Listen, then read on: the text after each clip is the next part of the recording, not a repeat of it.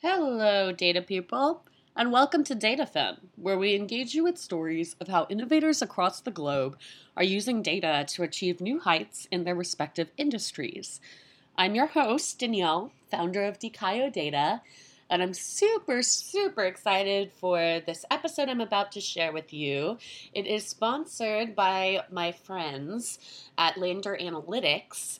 I'm going to be sharing a whole segment of the episode that will tell you about how to register for the upcoming R conference in New York that yours truly is speaking at, along with one of the guests of this show.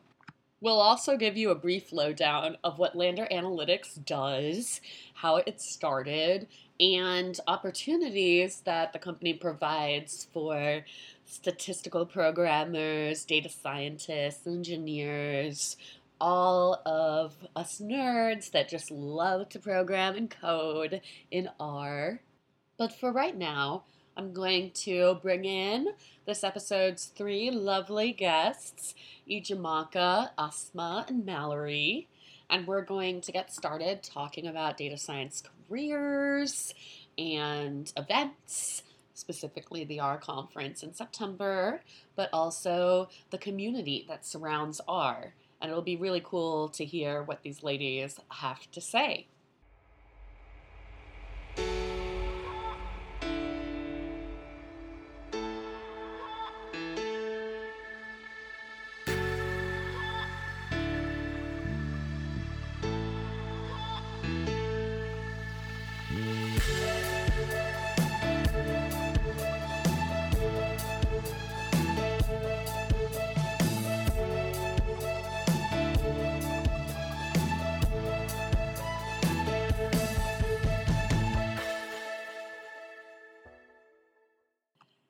Is so great to have y'all here. It's 6 p.m. in New Orleans. I know it's 4 p.m. for two of you and 7 p.m. for one of you. I personally have a glass of wine in my hand because this is a celebration. All of us coming together to talk about data science. So I thought we'd start off kind of simple with a little round table. Um, everyone shares how they got into data science. My audience, they just love to know a lot of them are already executives at data science companies or tech companies or fashion companies, but I would say an equal, if not larger, amount of DataFemme listeners are shopping the data science field. And they want to know what y'all's paths were to see if that's something that they relate to and that they think they might like. Do you want to start us off, Ijeamaka? How I found data science is in I guess like my previous career, but I feel like it's all part of the same career trajectory now. It kind of makes sense in hindsight. Um, I used to work in a health tech startup, and I was on the operations team. But the only way to like truly be successful on that team, even though we call ourselves operations, is you have to work with data so much. And we tended to be like all like mini product managers.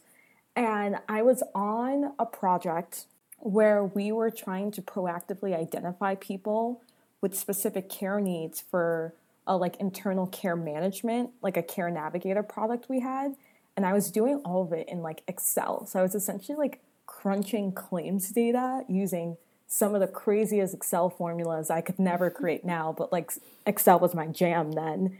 And it kept crashing my computer and um, they brought a data scientist onto the team and i was like i don't know if i have to keep living life this way. Like this is kind of absurd. And she was like yes crunching millions of claims data in excel every day is absurd. Um, so she introduced me to python because that was the language of choice amongst the data team at collective health. By working with her i started to learn more about like how a lot of the things I was doing was already like kind of like data analytics, like saying like how many people are using the product. It was one of those things where like I was doing it already, but then someone put a name to it. Interestingly, even though I'm like full R 100%, that is my jam, uh, my first language actually was Python. Well, what made you want to choose R over Python? I say deviously. So I, while I was at Collective Health, I applied for my master's in public health in epidemiology and biostatistics, and I attended a panel at UC Berkeley where I ended up going, and they asked all the like current grad students what was one of their like biggest regrets, like if they could do it again. And all of them said they wish they came into the program knowing R. and I was like, ooh, okay, like this is like a sign. I like used R a couple times, but like I didn't really know it. I spent the summer learning it and I find it in a way a lot more intuitive than Python. Like I think if I have to go back to Python now, now that I actually get what is object oriented programming, I would be better at it. But before I was just blindly doing stuff and hoping for the best. Um, and so I just really enjoyed that about R. I think also like setting up and getting running with R is 10 times easier than setting up and getting running with Python. And also, I think it's the community. The community is a big aspect for me too, and we're definitely going to come back to that, and all of us can weigh in. Asma, do you want to introduce yourself? So, I'm Asma.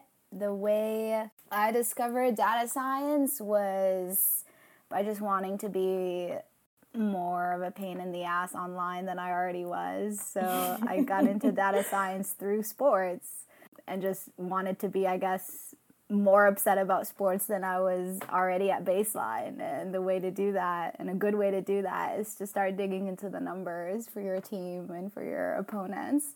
I just got into that through hockey because I played hockey growing up, and, and that was tons of fun. I, I went to school in, in Montreal, so that's really the only sport they got going on over there and the winters are really long so i just found myself like really getting into that culture and and wanting to just explore like other aspects of my fandom. And turns out that they do really sophisticated work in sports uh, using many of the same statistical techniques that one would use in healthcare and, and other industries. So I was also interested in medicine broadly. I thought I wanted to be a doctor, so I filled my summers with like research opportunities. And so as I was getting better at sports analytics, I was also getting better at the research I was doing, particularly for clinical research. And with time, I just found myself less excited about taking care of patients and more excited about tackling structural issues in healthcare and trying to make them more efficient. It became really clear to me that being proficient with data was one way to do that. So I pivoted and I applied for a data analyst job here in Boston at MGH was really lucky to have gotten it and it was in part because of my work in sports analytics. They were, um, I guess, pretty impressed with with the with the level uh, that I had acquired through doing random sports projects and also some of the more serious work I had been doing in clinical research. That was my way into into data science.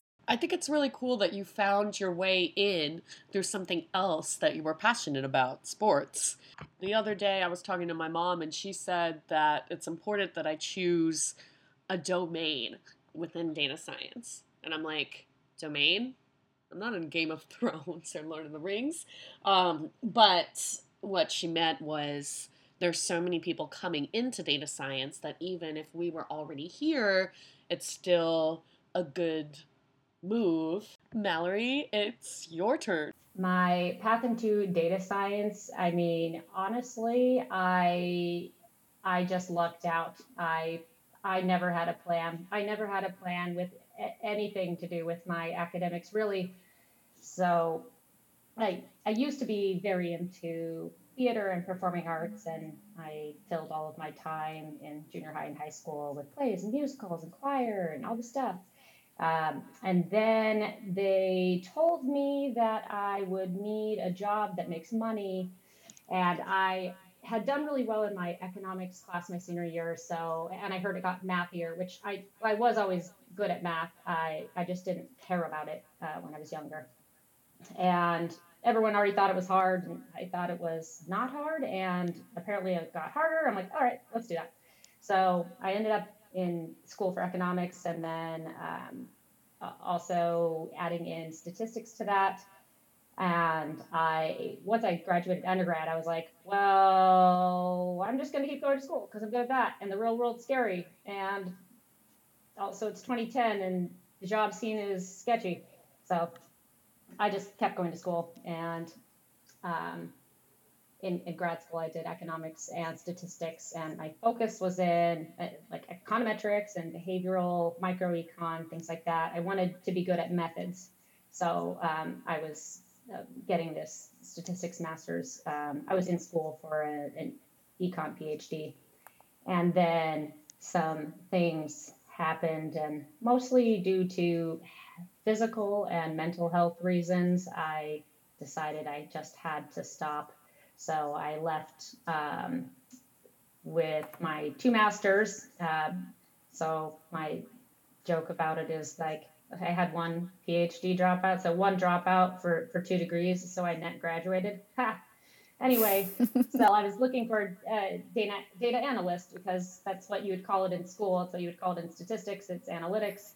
So I had to be told to search for jobs with that title, and I did. And uh, then I I really lucked out and got a job within two months of uh, moving to New York. So I got to move off the couch and have my friends move into a, a bigger place that we shared, and and uh, the rest is, is history, I guess. Well, I remember when I first discovered you, it was because you invented this really kick ass Twitter model for the New York R and DC R conferences.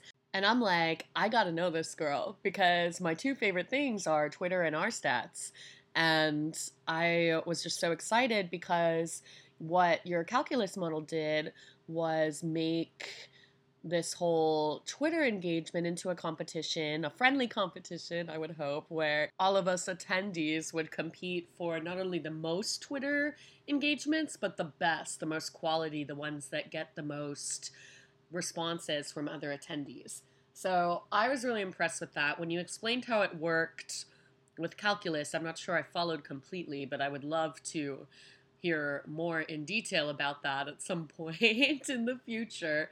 And it really showed me how you're thinking outside of the box with data science and making something really fun and relatable. I know some of you already answered this to some extent in your intros, but as this is a panel type structure, I would love to go around and ask all of you what your favorite part of data science is before we get into more individual questions. The memes. I, I do make an effort in surrounding myself with, with really good people. Um, I spend a lot of time on Twitter. The R community is awesome, and I, yeah, I just I love the communal aspect of it all, and just how much fun we have, pretty much on a daily basis. I think it has really carried me through this pandemic, honestly. I feel like for me, it's um, that it's so incredibly broad. Um, some, like, kind of like criticism I've received before, it's that I'm interested in a lot of different things. Like, I'm not someone who specializes in any way. Like, I'm constantly trying different things. And that's what I kind of like about data science, where I'm like, this week, I have absolutely no interest in talking about stats, so I'm going to do a lot of like more developer type things, like working on like building like pipelines or like stuff like that. Then there's some weeks where I'm like, if you say the word pipeline to me, I'll kill you. I'm going to go read a stats textbook. um, also like getting to do some things about like communicating data where it's like i really care more about like this week like making sure like i get all these presentations right and stuff like that so it really allows me to like flex and participate in a lot of different skills because I am someone who if I had a job where I was doing like one very focused thing every single day, I would like shrivel up from boredom. So I like the fact that it requires you to be kind of multidisciplinary and that excites me more.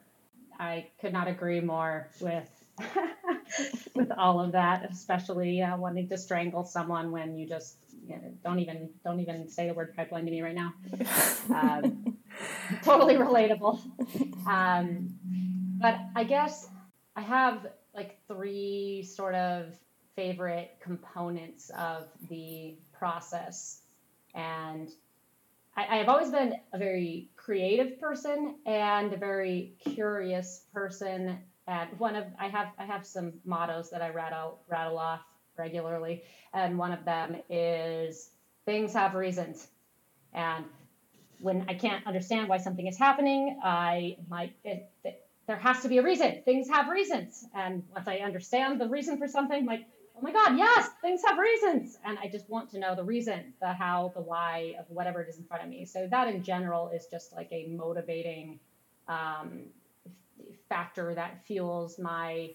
Uh, that fuels me even when I do have to think about pipelines when I don't want to think about pipelines, uh, and when the process is becoming extremely tedious, and as as it does, um, it is a generally tedious job in general. But the curiosity um, really, I guess, fuels me along the way when I would otherwise need to stop. Um, but the things I enjoy the most about the process is influencing the direction of exploration, like what is worth exploring, and getting to decide um, at least some of the time uh, what what even are we going to look at? What even uh, are the questions that are that are worth asking? Um, that I enjoy very much. And then exploring the hypothesis itself, like listening to the data and following it wherever it happens to lead, and and being the first one to like discover some piece of knowledge that has just been sitting there quietly in a data set and nobody knows it yet though. And to be to be the one actually uncovering something and have all this knowledge um, before you present it to anyone else and and you only present such a small amount there's like so much that you get to learn and you're the first one to learn it and some of it dies with you because it wasn't ever worth sharing you work for amazon so i'd like you to describe your title um, and just you know what you do my role with amazon so i am part of a team called the Customer Packaging Experience Team. And I was um, originally introduced to this team through a consulting company, and I was brought in as a data science consultant and worked with this team for a little while before I joined them uh, properly as a full time Amazon employee. And the Amazon packaging is a lot. It's so historically, I've worked with data that's generated from end users of some app or some some something. I typically have worked with people data, thought about people, incentives, what different what to do do different types of people like, and how our preferences and affinities, how do they reveal themselves in the data at hand? And and this is something else entirely. So my work is is focused on identifying the best packaging type for products sold or fulfilled by Amazon. So this amounts to the question what is the minimally sufficient packaging required to get your order to you without breaking it? As I mentioned before, the sponsor for this episode of DataFemme is Lander Analytics. And as promised, I want to tell you a little bit more about them. There's a pretty good chance that a lot of you listening to this work at a company or manage a company that's looking to drive value from data to make smarter decisions for better business outcomes. This is Lander Analytics' power area. They're based in New York City and they offer data science consulting services, infrastructure setup, and hands on training for clients looking to grow the analytical capabilities of their organization. I've met a lot of their team. They're a really exciting bunch, and they're a very multi talented group. The team's filled with elite data scientists, statisticians, visual designers, published authors, professors, and management consultants that are all united by their shared talent and passion for leveraging data science to meet real world challenges. Of course, if you want to find out more than this little tidbit, you can go to landeranalytics.com to get more information. The specific opportunity I want to tell you about has to do with the fact that Lander Analytics is also a recognized leader in the open source community. They host popular events like the R conferences, which you've probably heard me talk about a lot on DataFemme. They're held in New York and Washington, D.C. annually. I have been to both virtually, but I cannot wait because this year's New York conference will be held in person and virtually for those who can attend on September 9th and 10th. Yours truly is one of the very, very fortunate speakers, along with Asma, who you've gotten to know so far on this episode. So it'll be really, really great. And I would love if as many of you hearing this attend and give support to conferences starting up again. This is going to be fantastic. And the best part is that DataFemme listeners get a discount off the conference. So you can visit rstats.ai, which I will also put in the show notes, to learn more about the conference and what you'll experience, as well as purchase tickets. The promo code DataFemme20 will give you 20% off your order. That's D A T A F E M M E to zero to get 20% off tickets for the 2021 New York R Conference at rstats.ai. You are not going to want to miss this. I would love to meet as many of you as possible in person finally.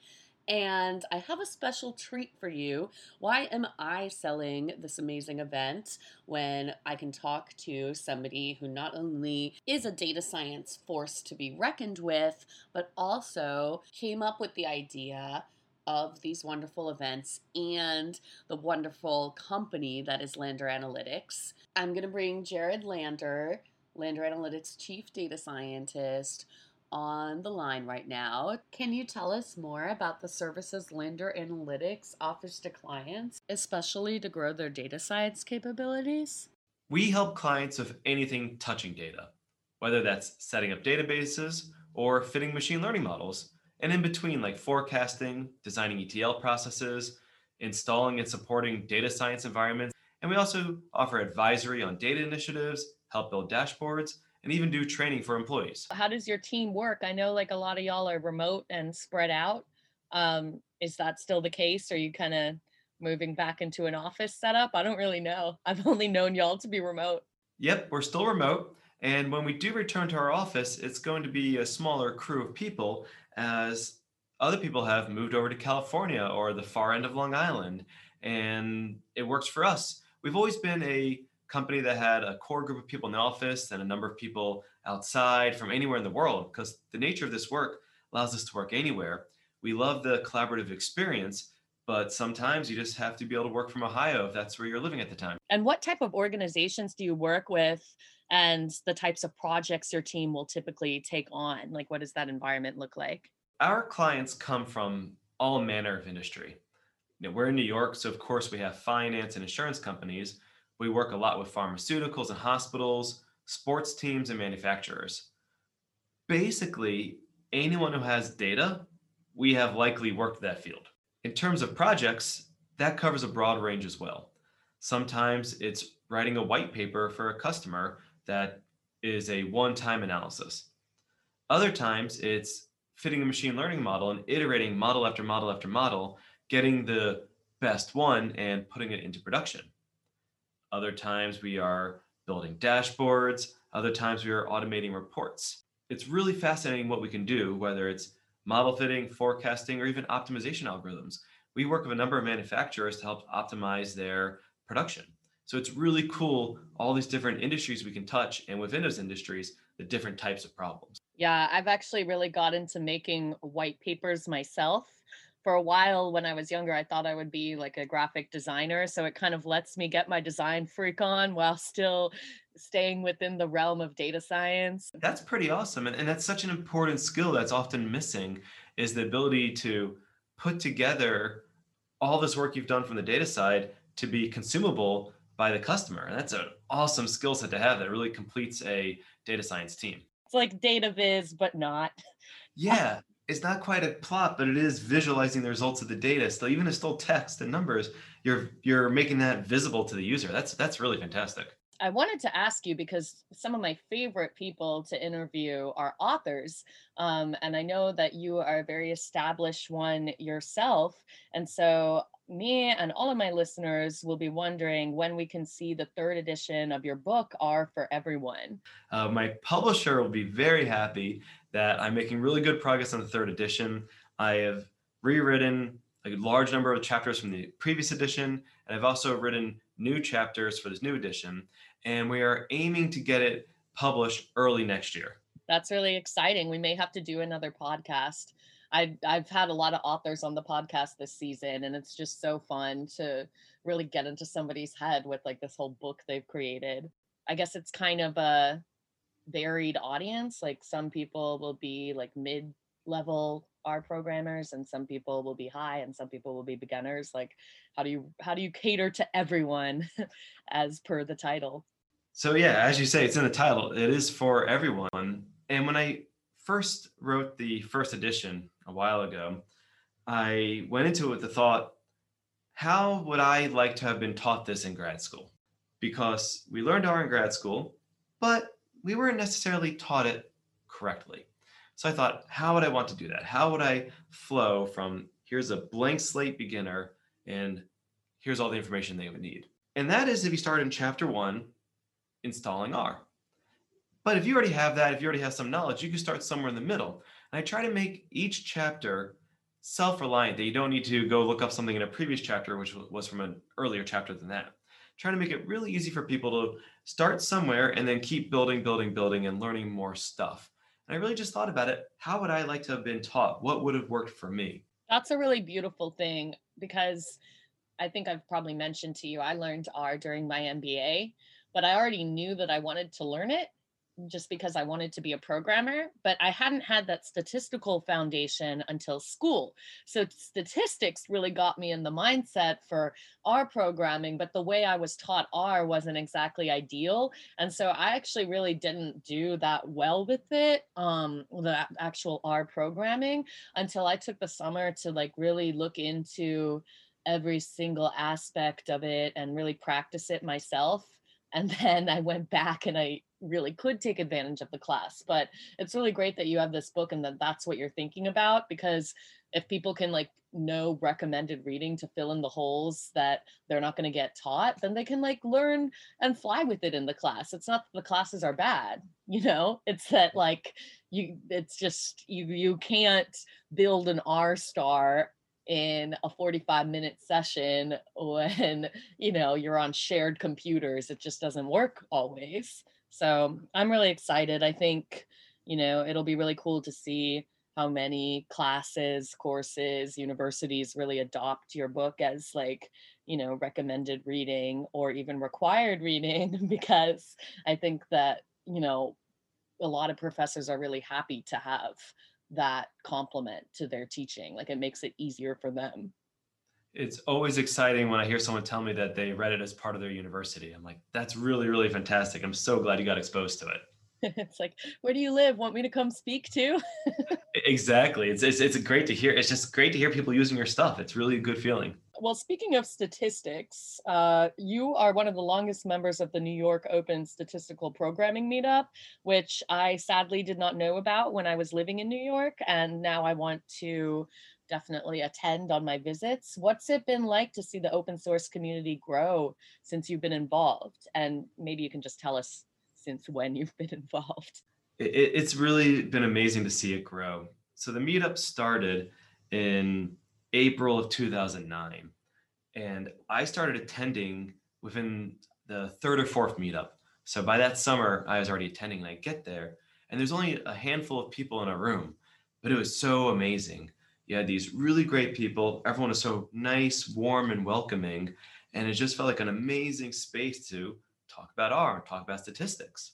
The meetup started as the R meetup and later transitioned into the Open Statistical Programming meetup but even some of those early meetups, I remember we called it the dictionary meetup because we talked about R and Python and SAS and maybe Stata that time. I don't quite remember that. And then that group grew and kept growing bigger and bigger and bigger. And now we have over 12,000 members. Do all those members show up?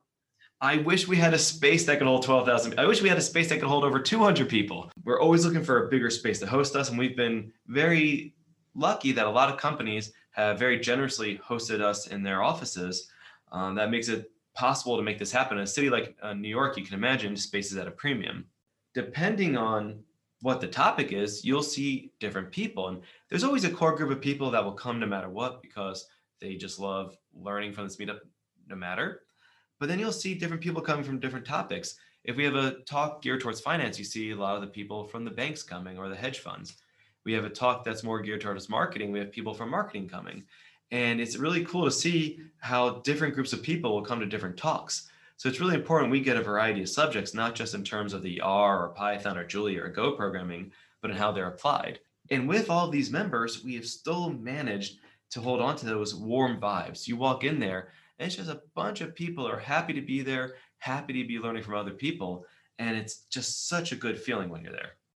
Well, that sounds a lot like what everybody says about the New York R Conference, which is going to be in person September 9th and 10th.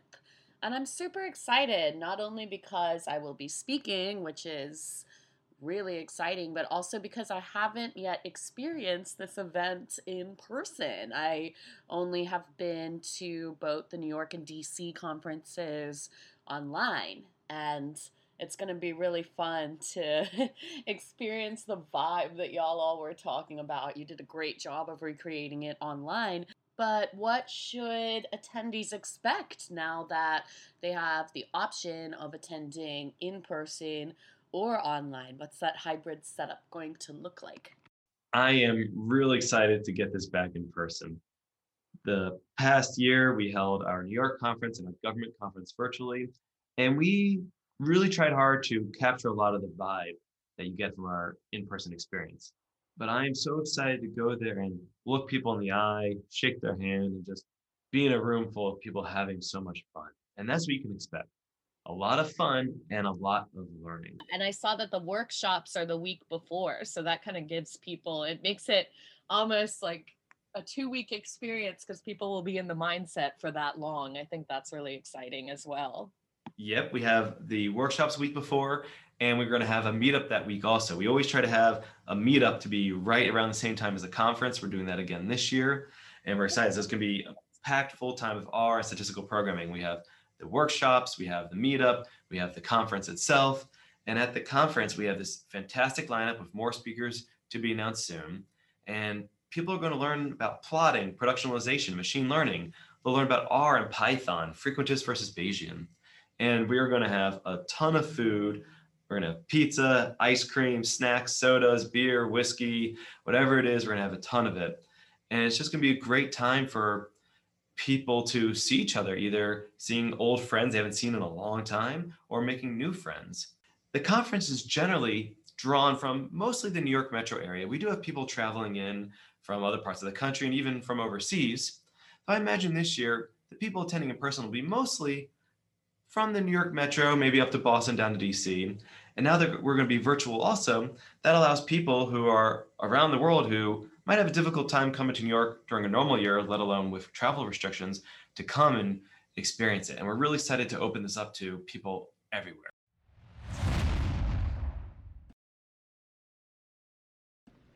So we are back to our show, and I want to turn the focus to Ijeamaka and Asma, who work in healthcare. I'm curious if COVID and the whole pandemic time has affected your work with healthcare data at all and how? I technically started at Kaiser after the pandemic started. And so I've never really actually been in the office. Like I I'm not completely sure if I have a desk, but um it's it's been like interestingly enough, like I feel in a lot of ways minimally impacted because a lot of my research they're like longitudinal studies, but they're like retrospective longitudinal studies. And so we're using data from people who have like been diagnosed with cancer like in the 2000s, but they got diagnosed like forever ago. Well, I shouldn't say forever ago, but like not yesterday, you know? And and so we're using like existing data. So like it's I'm technically a lot of my like my day-to-day hasn't been impacted at all by COVID work-wise specifically. But what has interestingly been slightly impacted is that a lot of my research does require um, working with almost like more physical things. We have a partnership with another like research center where we're going to be like sending biospecimens. And it used to be like kind of like, I mean, I want to say like, I want to caveat and say, I am luckily not involved in this. I just hear the meetings about it. and I'm just like, wow, guys, that sounds rough. But um, they, like, the mail is a hot mess. And so when you're sending things like biospecimens, you want them to remain cold for a certain period of time. So like having to like accommodate that because you when we're working with um, people's like tumor specimens, you don't actually want to accidentally ruin the specimen because like it's on it's at Kaiser for a long period of time just in case it ever needs to get tested again or any other like thing needs to be done. And so like there's all these like things we have to consider when it comes to like sending around specimens that like luckily I do not um, have to consider it other than like be in the meeting and be empathetic, but that is like impacting our research in an interesting way. And same thing also with like scans data. It's like impacting our research. Like a lot of the research assistance work is to like go to like certain like Kaiser like repositories, but like with COVID requirements and things like that, things are just like slower. And it's really funny to say like things are slower because academia is already so slow and things have become even slower. So sometimes I'm like, I'm like, wow, I've been on this project forever and we're still just talking about certain things. Because my research is so cancer oriented, like I don't do infectious diseases, I don't really even do like healthcare utilization. I know that that's been like a new crop up of type of research projects where it's like the impacts on like breast cancer screening in like a time of COVID because people are like not going in for care the way they used to my mm-hmm. project's very much about like body composition and cancer survivorship. So like it's the COVID aspect isn't really coming into play, especially because we're not using any data that I think is like post 2012, maybe. Wow, I'm really glad you said that and explained it so thoroughly because I don't know why I had in my head that COVID is such a big crisis that everybody in the healthcare sector will stop what they're doing and be totally immersed in it. I don't know why I have that feeling or opinion, but it's definitely a good one to dispel because it's clearly not true. How about you, Asma? How was your work affected or not during the time of the pandemic?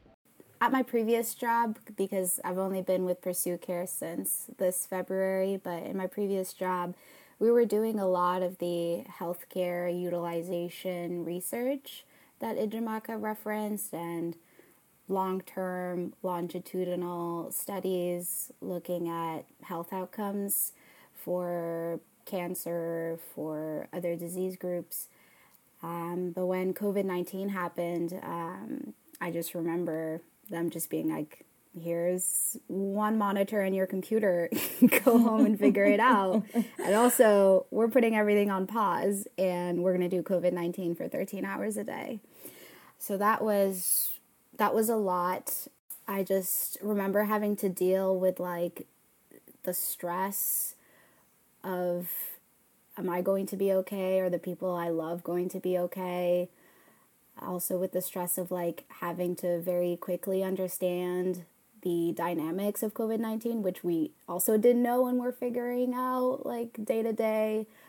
Um, that was that was not that was not good uh, for for a long time for me and, and for my team and I think the only solace really we took was in being there for one another and understanding what we were going through a lot of us felt like we were trying to do our best in terms of communicating our findings and, and trying to impress upon people just how serious this stuff was. But um, just seeing the numbers just every day going to work and by going to work meaning like walking two feet from my bed and then logging on and just seeing the numbers roll in every day that was a lot i can imagine and even for me who was not working professionally with covid data we were still getting daily text updates of the numbers in louisiana and seeing them get worse or even just receiving that text message I would think would be pretty triggering for me. I say I would think because I can't say I really focused on it, but um, now we're actually getting those text messages again. And so that is very stressful to be confronted in any way with the data and the reports. Asma, I know now that your work is focused around the opioid crisis and opioid addictions. And Ijeamaka, your work is focused on cancer research, like you said. And so I'm wondering if you have any stats or information recorded on how COVID affected your particular areas, even if you didn't personally work with the COVID data? I'm unfortunately going to say no. I haven't noticed anything just because I haven't looked at 2020 or 2021 data. At Kaiser, I have access to an absurd amount of data at my fingertips, but I try to be very careful to not for fun. First of all, it's not it's not okay as per our IRB to just like sift through data just because we have access to it. So I'm always just looking at things that are relevant to the research questions at hand. And because none of my IRBs are allowed to use data past a certain date, like I think, like I said earlier, like either 2012, 2015, I'm not quite sure. Um, I haven't looked at any current cancer data. Um, so that's always like a thing that I try to be careful of, where it's like, um, just because we have access to the data and I have access to like what is quite possibly an absurd amount of data, um, doesn't mean I should look at it. I feel you, yeah. It's definitely important to prioritize those ethics and that respect of privacy and security.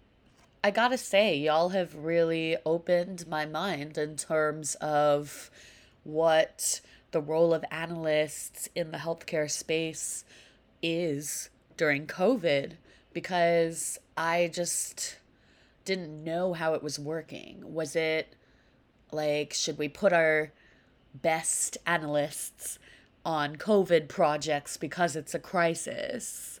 Is that something that should have happened or not? My PI is not an infectious disease specialist. Like she is a cancer researcher.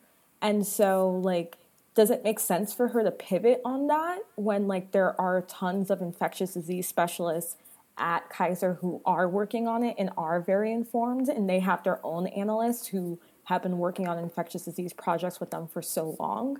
So I think like if there was a need and they needed the PIs to pivot and they were asking for additional help, I think she definitely would have volunteered. But I also think is really important in healthcare to stay in your lane. You know, it's like it's like, yes, yeah, Sorry. like yeah. Asma knows.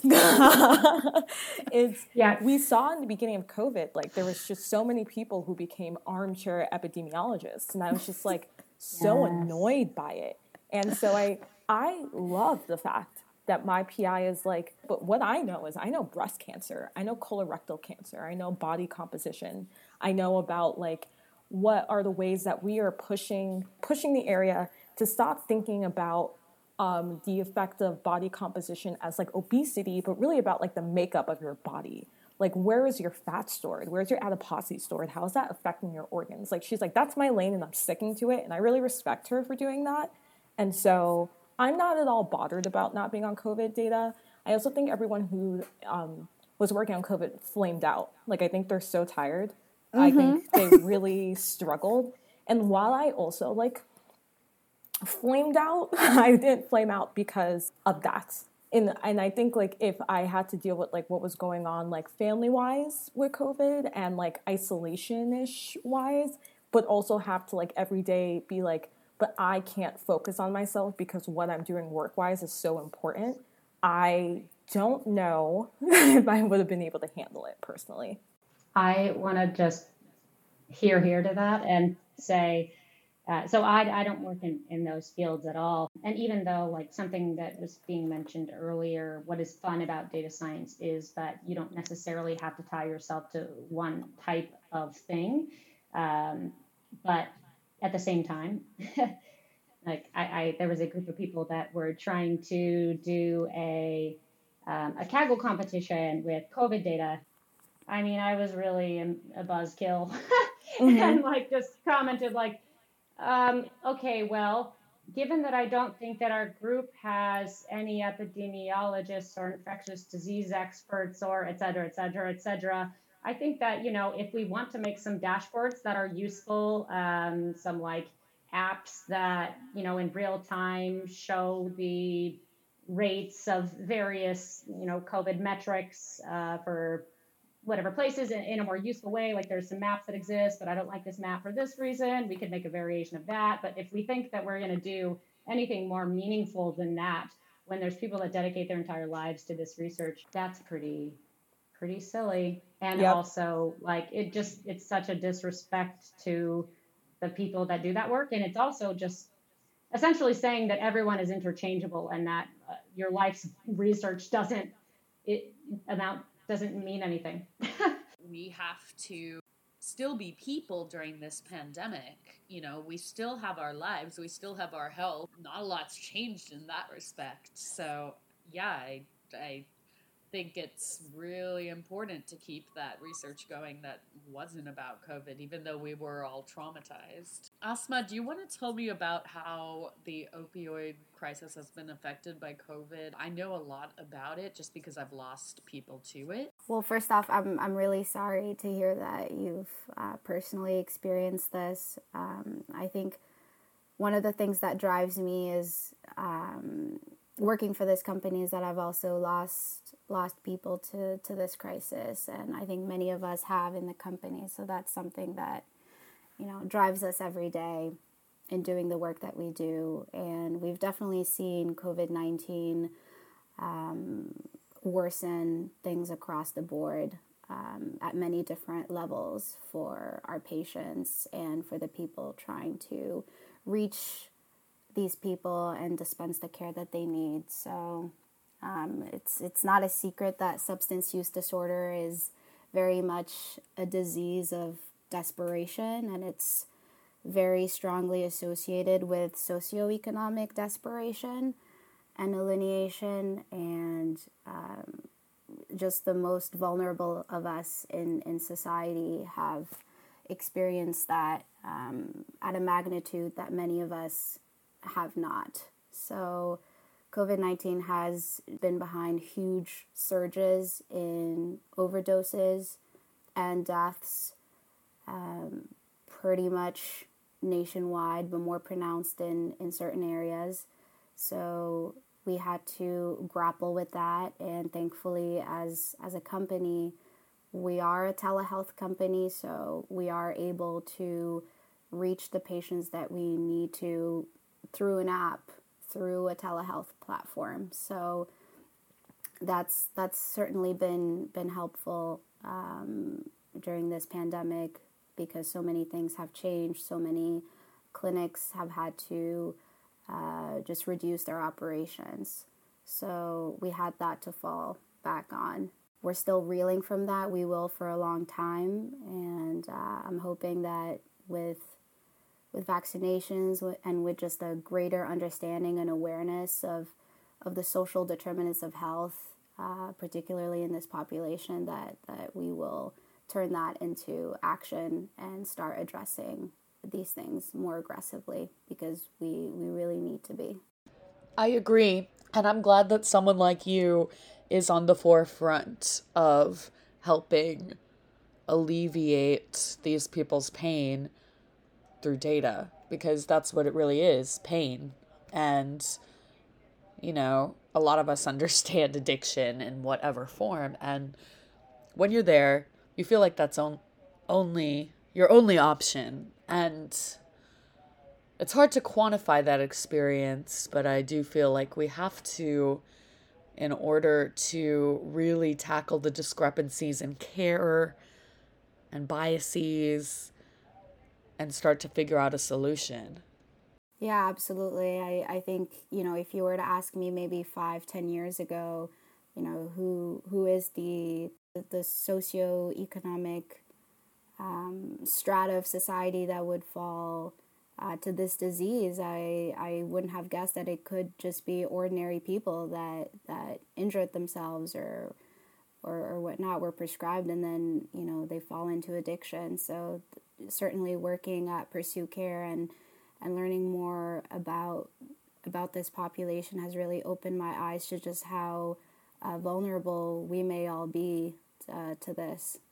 I feel a lot of hope uh, with the the work that a lot of groups and some government entities have made in trying to better understand the social determinants of health and help data analysts like myself uh, to um, access it and to try to put it to good work. I'll plug certain ones here that I use uh, very frequently.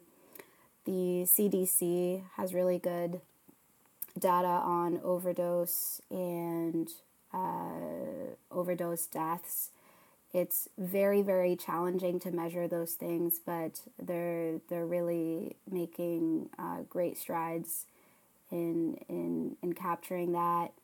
Um, they also have this metric, social vulnerability index, uh, but also broken down into 15 different social factors like unemployment, access to public transportation, disability, uh, minorities, and I think that's just fantastic. It's not just applicable to the work that I do, but really any healthcare work that you can think of.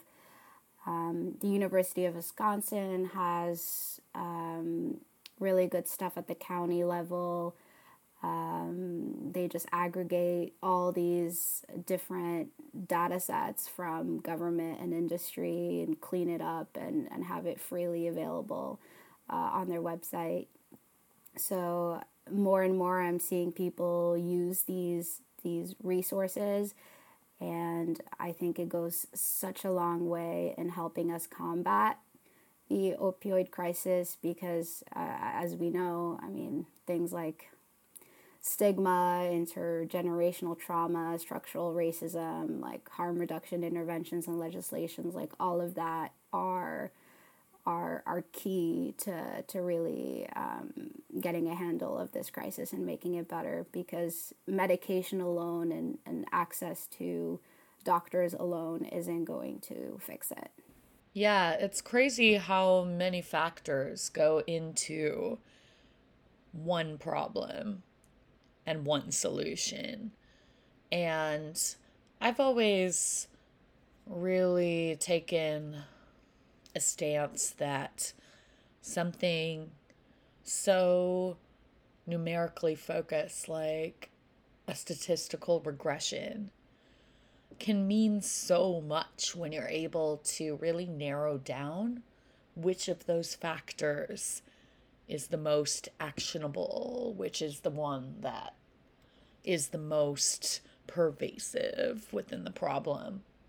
I think that that is a real connection between the world of numbers that people mistakenly think is cold and calculating and really the heart of humanity.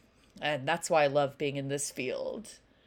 So I definitely want to talk to you more about that and about the analysis that you've done in terms of these factors. For now, I want to spend the attention briefly on ethical AI.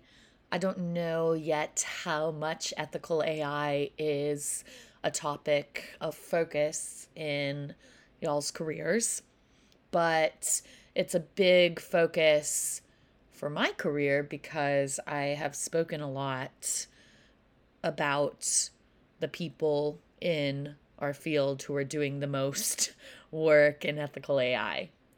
It's not me, but because I'm a media person, I kind of tend to be the platform for people to really showcase their work. And if any of you have any insights on ethical AI, it would be awesome to share them now because it's been a real focus this season. As I had said before, I my work doesn't really involve making decisions that impact people directly, or it's not, or as individuals. It's making decisions about like a package, um, an individual product, and thinking about um, the products as the individuals. All the people will receive it in the same way. So it's not like in any traditional way intersecting with the kinds of things that ethical AI is typically concerned with. Um, but this has also helped me expand my definition of what I think about as ethical AI to include concerns of broader social welfare like employment opportunities, automation, and robotics, worker rights and safety uh, externalities that influence climate change. So, like, there's a part of my team that's concerned with robotics and automation at fulfillment centers, and improvements in this space can reduce costs, which is good for the average consumer, and um, reduce injury and, and physical strain, which is good for the warehouse worker, and reduce Amazon warehouse labor demands, which is not good for from the perspective of the displaced worker. Um, so there's things like that that I think about, like how how do the advancements in robotics and automation, uh, how do those things impact um, employment opportunities for lesser skilled workers and who are those lesser skilled workers and where they live and how are they impacted when um, a fulfillment center uh, you know exists. And then suddenly doesn't really need so many people uh, kind of reminiscent of like will we end up with something like car manufacturers in michigan?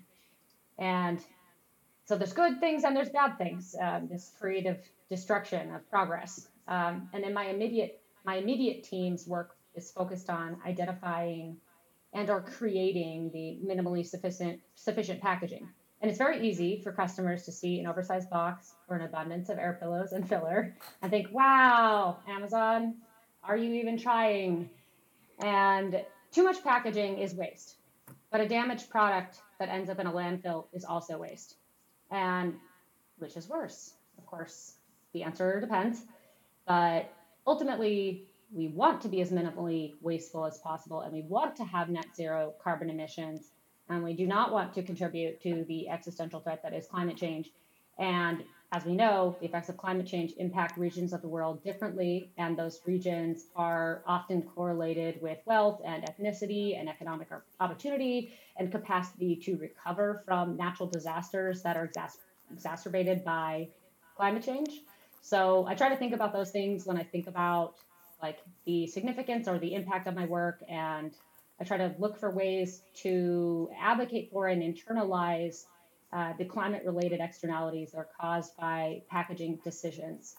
Um, because our team is in a unique position to care about whatever people care about and to care about things like um, carbon emissions, um, specifically with respect to packaging. There are other departments in Amazon that also care about carbon emissions with respect to the things they have control over. In our case, it's the packaging, uh, which also is kind of paired with the um, eh, like damaged items themselves.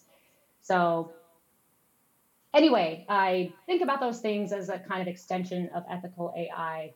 Um, that like how do uh, in essence kind of these two two different aspects of how, how does automation and robotics uh, that can lead to improved working conditions, but also displaced workers. Like, what do I think about that? And I don't really have an um, an answer. It's just a thing I think about. And in addition to how does the work that I do impact the future of this planet? and, um, and that makes me want to do a good job because even though it's because I understand that these the impacts of climate change are not universally felt um, though eventually they will be if we do nothing about it. Right. Thank you for sharing that because really the fate of ethical AI depends on who's in charge, who's in the room, who's managing. And we need a diverse set of people in charge so that we can prioritize what needs to be prioritized and we can really get to the brunt of the issue by debating. So that leads me to ask all of you as experts in this field what do you think hiring for data science should look like? How do we make sure that we're bringing in the right talent, that we're reaching out to a representative sample of people, that we're touching all our bases? All of those little idioms. How do we make sure that we're hiring fairly? Asma, you've been hiring hmm. recently, right? Yes, will be shortly. And I think, you know, for me, experience is important. Technical skills are important. I think it's important for anyone in a position to hire.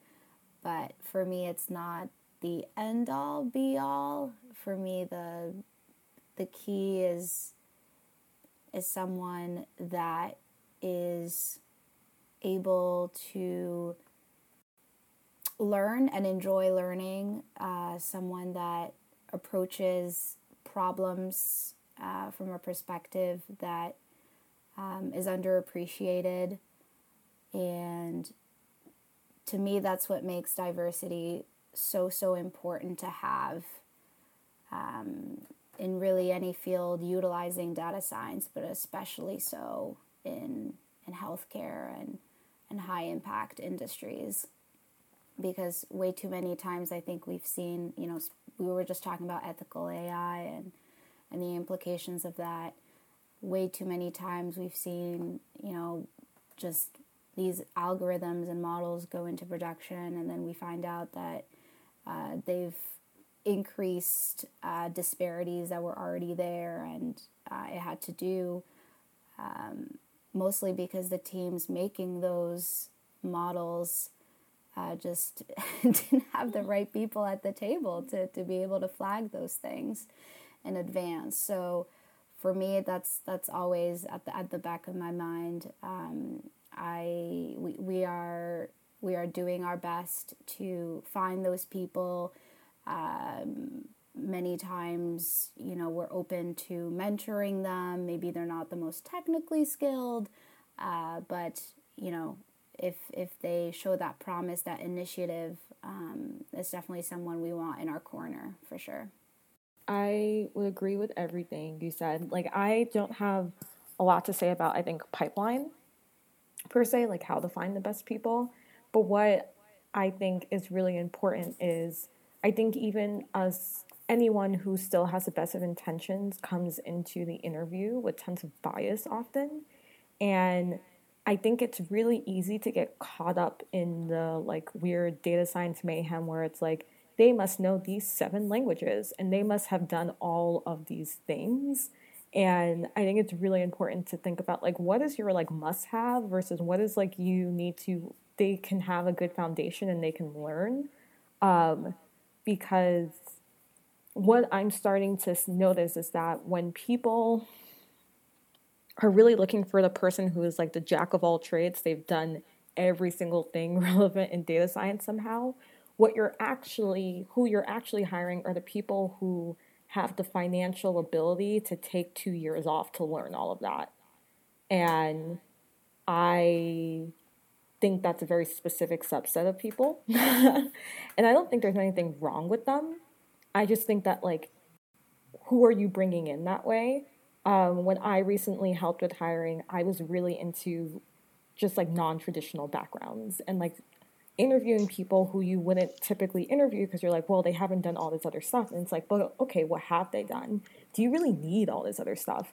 Like, there's been so many times I've been like interviewed where people are like, well, like, you haven't done all this stuff. Like you haven't built this like type of model. And i'm like okay what's the day to day at the job? And they like described the like past five projects. And i'm like okay but no one built that kind of model. So why are you looking for it? So i think it's like what are the biases you are personally bringing to the table by your expectation of what it means to be a very good data scientist? And I don't think the understanding of what it means to be a very good data scientist is really helped. Ooh, I'm rambling, but like by all these like data scientists, like thought leaders that you see on Twitter, where they're like, I have so many feelings. Um, um, but yeah.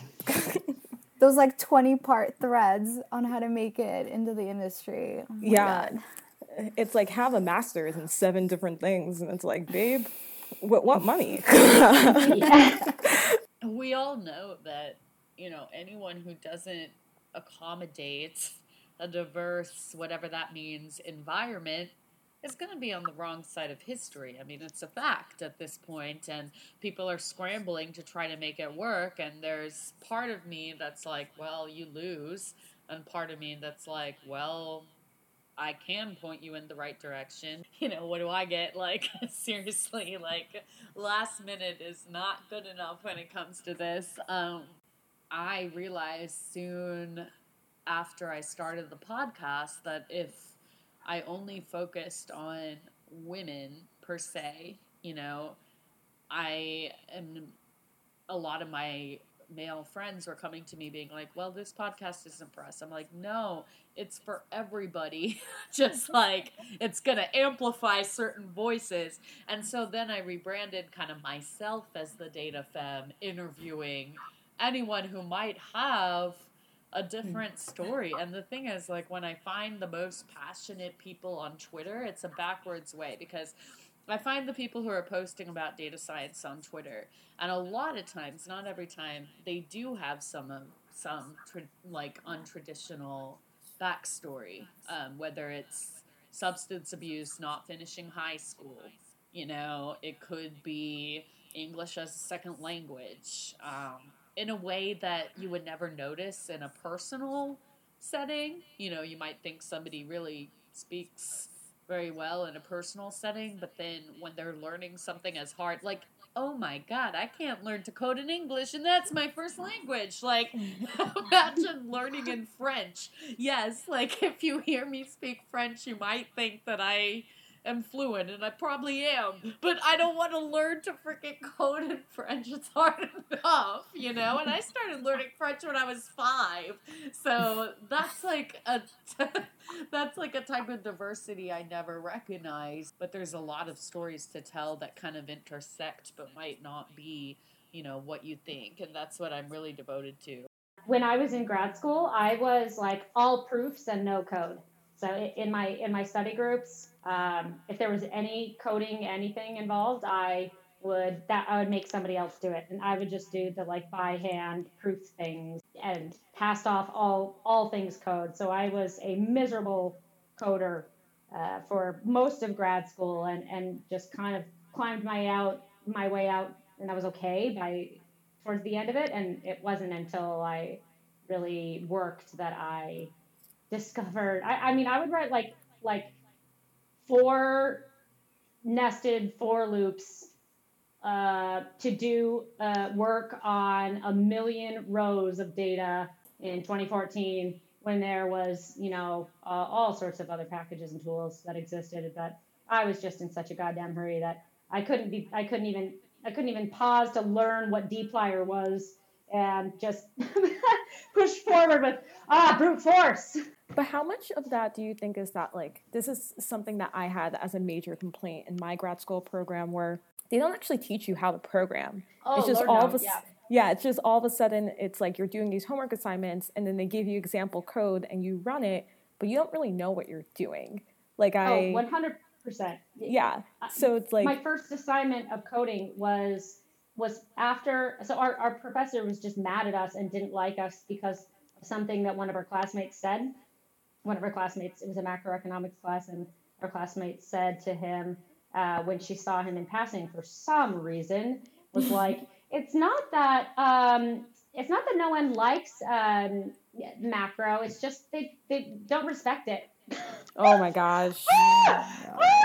and then she and she had said it was it was something like it was almost I almost remember the quote, but something just like that. It's just just that we don't care. Is either she said just that we don't care about it or that we don't respect it. And I was just my jaw was on the floor when she reported this back.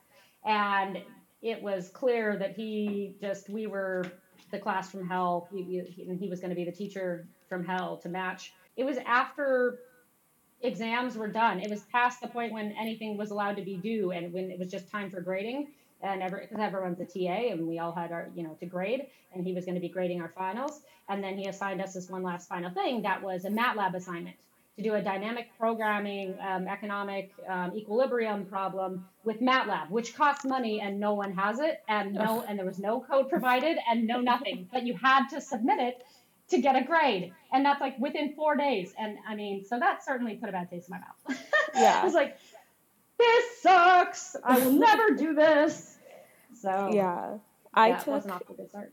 in grad school a programming class that was targeted towards like stats master's programs and stats phd students and like i always say that it was like one of the like best and worst things i've ever done because i got mm-hmm. such a better fundamental understanding of certain things. Like sometimes i offhandedly mention things but at the same time it was like a programming class and i think inherently almost every programming class is built like a weed out class. I don't know if you guys had this in like undergrad but there'd be certain like programs where they would like start easy right? Because they'd be like we want to get people interested in physics. And so you take a class and you're like wow i love this. This is fascinating. This is changing my life. And then you would take the next class and then you would immediately be failing be so miserable that you drop out.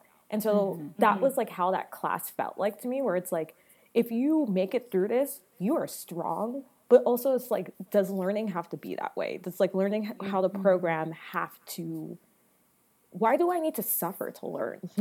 Mm-hmm. it's like Oh, my goodness. Yeah. it's so lame but i think that's like how a lot of like these like classes are when it comes to programming or like these more like technical concepts it's like it's either like they don't teach you how to program at all and you go into the real world and you're like why do i not know how to do anything like i'm now working with messy data and i'm so confused because all mm-hmm. you've ever seen is clean data or they you do have a programming class and you um, it's so bad that sometimes people mention things like a garbage collector and like a shiver goes down your spine because you're like i can't talk about this right now.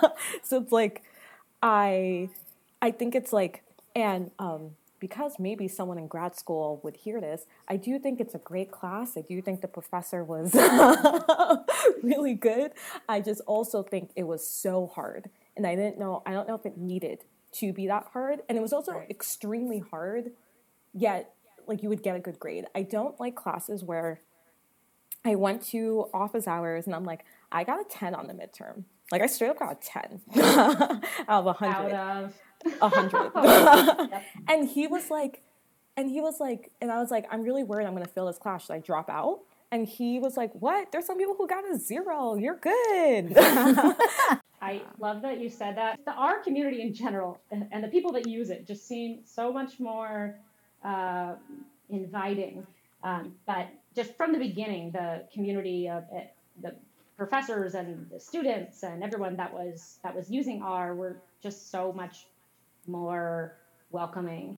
And that is exactly what this podcast is for to inform us how we can be better learners, better coders, better people in the workplace and the industry at large. And all of your insights are really getting us there.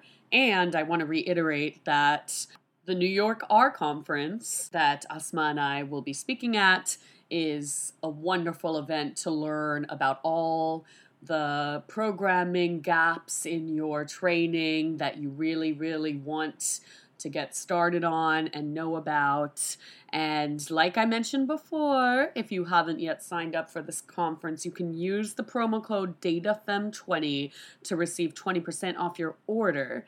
And I really hope to see a lot of you there in person because it's so exciting to be able to be in that electric environment again where we all learn from each other and are collectively learning new skills at the same time in the same place with beers, with wine, with pizza. It's gonna be a great time. We've still got some episodes coming up for DataFemme season two, and so stay tuned for that on Twitter. And if you haven't signed up for my newsletter, at dikaiodata.com. Please do that. You will get all the updates there. I can't wait to see you for this next episode, and I know that you will enjoy it as much as you enjoyed this one.